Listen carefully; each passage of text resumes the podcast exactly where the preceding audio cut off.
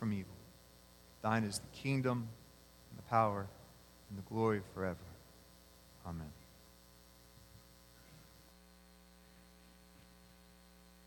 So today we are picking up again our Advent series, Maranatha.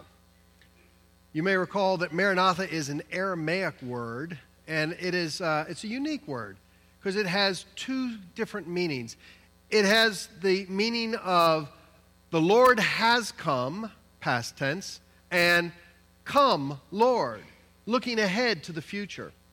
It's a wonderful word in that it has both that, that look back upon what God has done for us in the past and looking ahead with expectation of what God will do for us. How God has sent his Son, the Messiah, Jesus, to be our Savior, and yet we still look ahead to the future, to that glorious eschatological coming when the Lord Jesus will redeem all of creation. It's especially appropriate during the season of Advent because during Advent, we are looking back and we are looking forward at the same time. Our hearts go back to Christmases of years gone by. Christmases spent with our loved ones and our families and all the wonderful times we've had, even while we're making all those last minute preparations for this year's Christmas just a few days away. So Advent has that back appreciation and forward expectation aspect to it. But in that sense, I think Advent is a microcosm of every day of our life because we live in a, a tension between what was and what shall be. We are not who we were, and we are not yet who we shall be. Things aren't the way they are, and things aren't the way they shall be. We live in this tension, and we talked the first week about living in the tension between memory and hope. Then we talked about what it's like to be a faithful person living in tension between brokenness and wholeness. Today, I want to talk about a faith for living between alienation and reconciliation. One of my favorite things about this time of year, and I'm betting for some of you too, is all the great Christmas movies, right? Don't you love seeing the Christmas movies? Now, maybe you like the classics like uh, White Christmas with Bing Crosby or, or Miracle on 34th Street, or, or maybe you like some of the newer ones like Elf or Christmas Story. My favorite, and I will make a case, the best Christmas movie of all time has got to be the original Home Alone. It is the Christmas movie. And I'll tell you why. Because the story of Christmas is a central theme within this movie. Okay, now most of us think of Home Alone as a comedy, but it's not. It's a very funny tragedy. It is a story about a broken family it's a story about alienation. It's a story about separation. We've got a, a young boy who is neglected and overlooked by his family. He feels separation from his family. He's bullied by his brother. It's a brokenness that this family has experienced, and so broken indeed that in their hurry to get to Paris for the perfect Christmas, they go off without their precious son. Estrangement, brokenness, and alienation. Now, through the movie, and yes, there are some wonderful slapstick, comedic um, uh, bad guys, criminals, who make it a fun movie to watch. But the real point of the story happens on Christmas Eve. Now, on Christmas Eve, that afternoon, just before the big escapade that night, when the criminals are going to break in the house, little Kevin, played by Macaulay Culkin, goes to church. He figures a little prayer couldn't hurt, right? So he goes to church, and the children's choir is rehearsing. And while he's sitting there praying, old man Marley comes and sits next to him. Now, old man Marley has a reputation. He's known as the shovel slayer. And old man Marley comes and next, sits next to Kevin, and they have this wonderful conversation about faith and family and love and forgiveness and reconciliation. And Old Man Marley helps to change Kevin's opinion about his family, as imperfect as they are. And Kevin challenges Old Man Marley to reach out to his daughter, to extend an olive branch and reconcile with his family, who he has not seen. In fact, the reason he's in church is the children's choir is practicing. It's the only chance he has to see his granddaughter at Christmas while she's up there rehearsing. So they challenge each other to move beyond the estrangement and alienation and brokenness of their families to seek reunion, reconciliation, and let love bind their wounds. Now, of course, at the great climax of the movie, Kevin's family comes home and, and they're all lovey dovey, and, and, and the family hasn't changed so much, but Kevin has, and how he appreciates and how he experiences his family.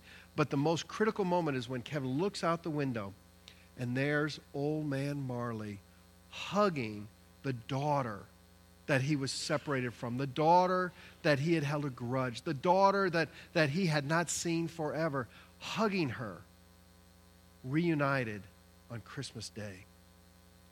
See, that's what Christmas is about. It's not about miracles on 34th Street. It's not about Santa's workshop. It's not about Frosty or Rudolph. It's about God's work of reconciliation in the world. Listen to how the Apostle Paul talks about it in his second letter to the Corinthians. Now, I'm reading today from uh, beginning in the fifth chapter. Listen for God's word to us. So, from now on, we regard no one from a worldly point of view. Though we once regarded Christ in this way, we do so no longer. Therefore, if anyone is in Christ, the new creation has come. The old has gone, the new is here. And all this is from God, who reconciled us to himself through Christ and gave us the ministry of reconciliation that God was reconciling the world to himself in Christ, not counting people's sins against them. And he has committed to us the message of reconciliation. We are, therefore, Christ's ambassadors, as though God were making his appeal through us. We implore you, on Christ's behalf, be reconciled to God. God made him who had no sin to be sin for us, so that in him we might become the righteousness of God. As God's co workers, we urge you not to receive God's grace in vain.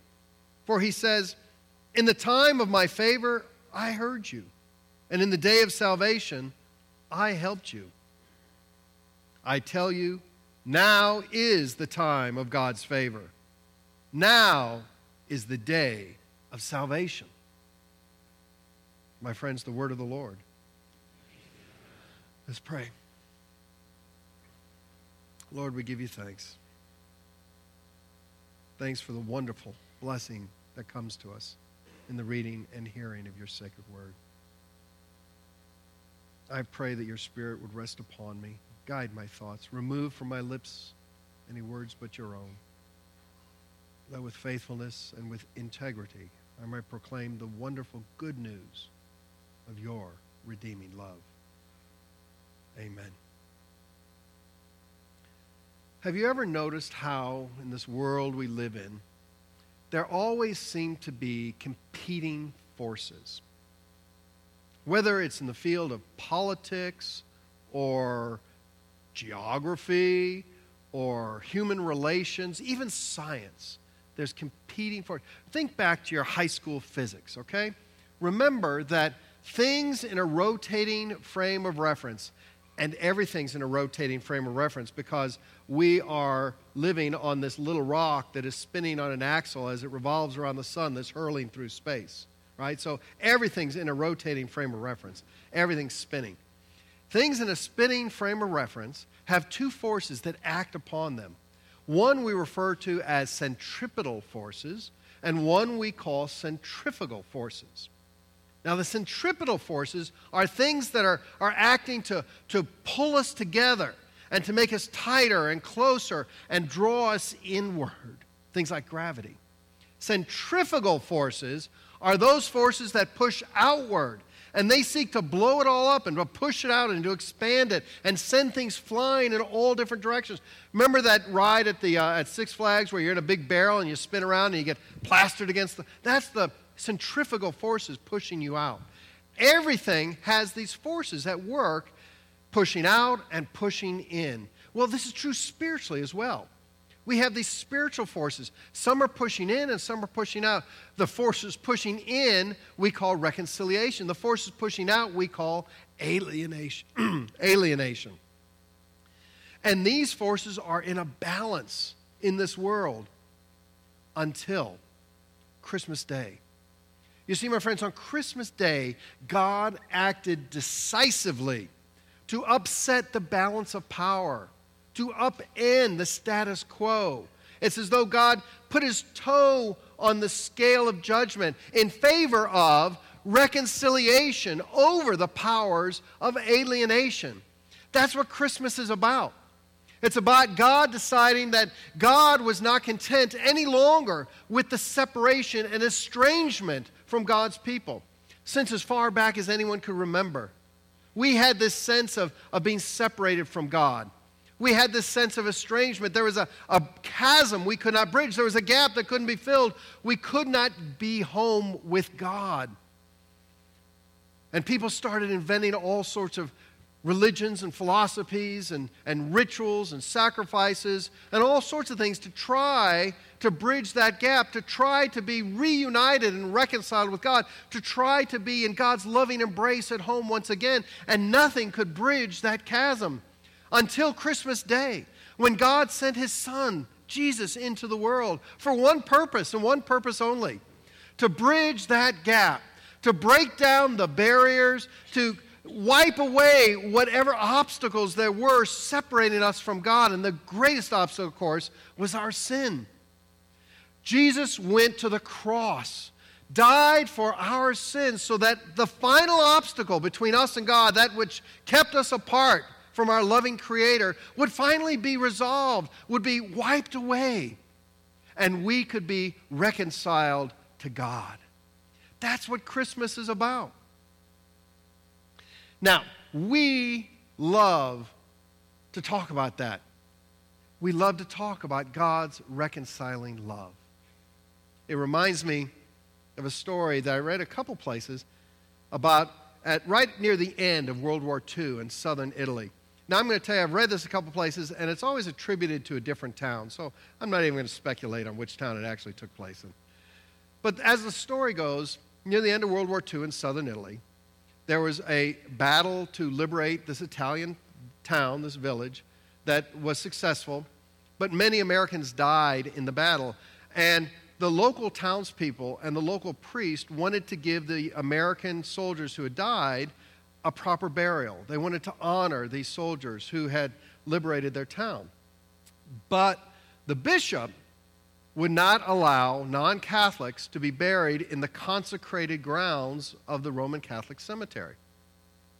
So, what they did was they went over to the far end of the cemetery, and inside the fence, they buried the Roman Catholic soldiers, and two, three feet away outside the fence, they buried the Protestant and Jewish soldiers so that they were still together, but some were inside the fence and some were outside the fence.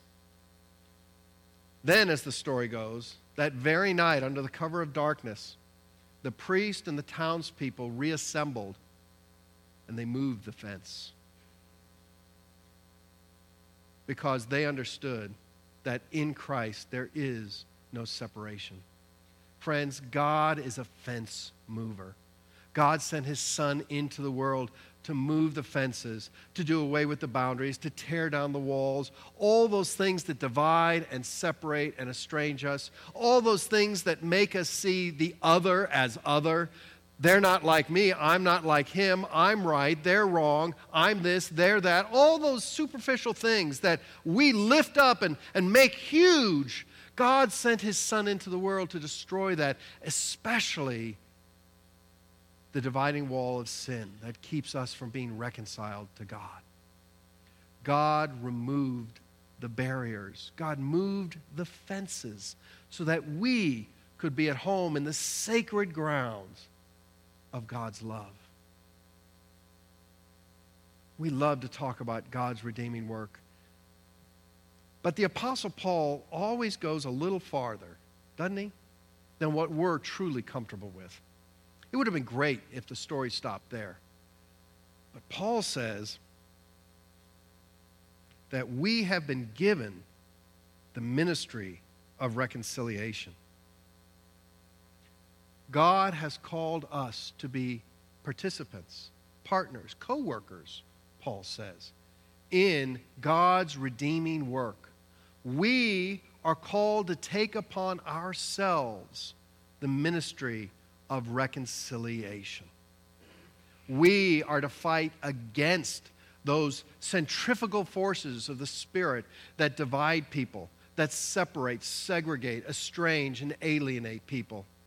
We are called to be the people that bring it all together, that find ways to, to bridge the differences, that embrace our oneness in Christ and with each other, that recognizes my brother in you and my sister in you. We have a ministry of reconciliation. Some of you are probably old enough, and I'm looking at you, Patton, probably old enough to remember a guy named Hubert Humphrey. Remember Hubert? Hubert was vice president when Lyndon Johnson was president, okay? Senator from Minnesota. Long, I think he served like 40 years in the government. Well, he died in 1978. And as is the custom, they had a huge memorial service for him in the rotunda in, at um, um, Congress up in uh, Washington, D.C.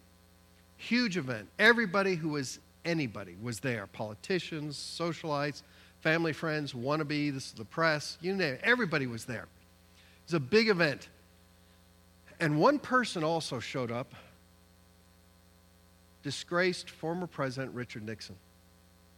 Now, this wasn't that long after the whole Watergate scandal. And Nixon had kept a very low profile, had stayed out of the public eye, and he showed up. And he sat alone on the far side of the rotunda, all by himself. According to the accounts, no one would talk to him. No one was no one wanted to take the risk of somebody getting a photograph of them with Nixon and it showing up in the newspaper. So here's this man sitting all alone at the side of the room until President Jimmy Carter, perhaps the most godly and Christian man ever to sit in the Oval Office, President Carter walked over to Richard Nixon, extended his hand, and thanked him for coming to this service. Biographers of Nixon say that moment changed the rest of Richard Nixon's life. He had been depressed, and despondent, without hope. And that simple act of Jimmy Carter going over and shaking his hand and talking to him in public gave Nixon hope that there was redemption, that there was forgiveness, that there was a future for his life. Jimmy Carter understood that it's not just about us being reconciled to God. It's about us taking on ourselves Christ's ministry of reconciliation so that we become the peacemakers of this world. We become the uniters of this world. We become the reconcilers and the bridge builders of this world. That's what we are called to do as disciples of Jesus Christ. Some of you, I'm sure you've seen bumper stickers, and, and now they've post, postings on Facebook and these things that say, keep Christ in Christmas. Well, I'm not always sure exactly what they're talking about, and, and I, I, I think that various people have different agendas for posting that. But here's what I think it means to keep Christ in Christmas. If Christmas is really about God sending his son, Jesus, into the world to die for the forgiveness of our sins, to be the reconciler between us and God. And if it is true that we, as the body of Christ in the world today, are called to take upon ourselves Christ's ministry of reconciliation, then to keep Christ in Christmas means to be someone who forgives others, to be someone who finds ways to build bridges to people who are different from us, who have different opinions and different experiences and different agendas. It means we are the reconcilers and the uniters of the world. We are the centripetal force that works to bring the world together, united in Christ as brothers and sisters, one. The ministry of reconciliation, my friends, that is what it means to keep Christ in Christmas. Amen.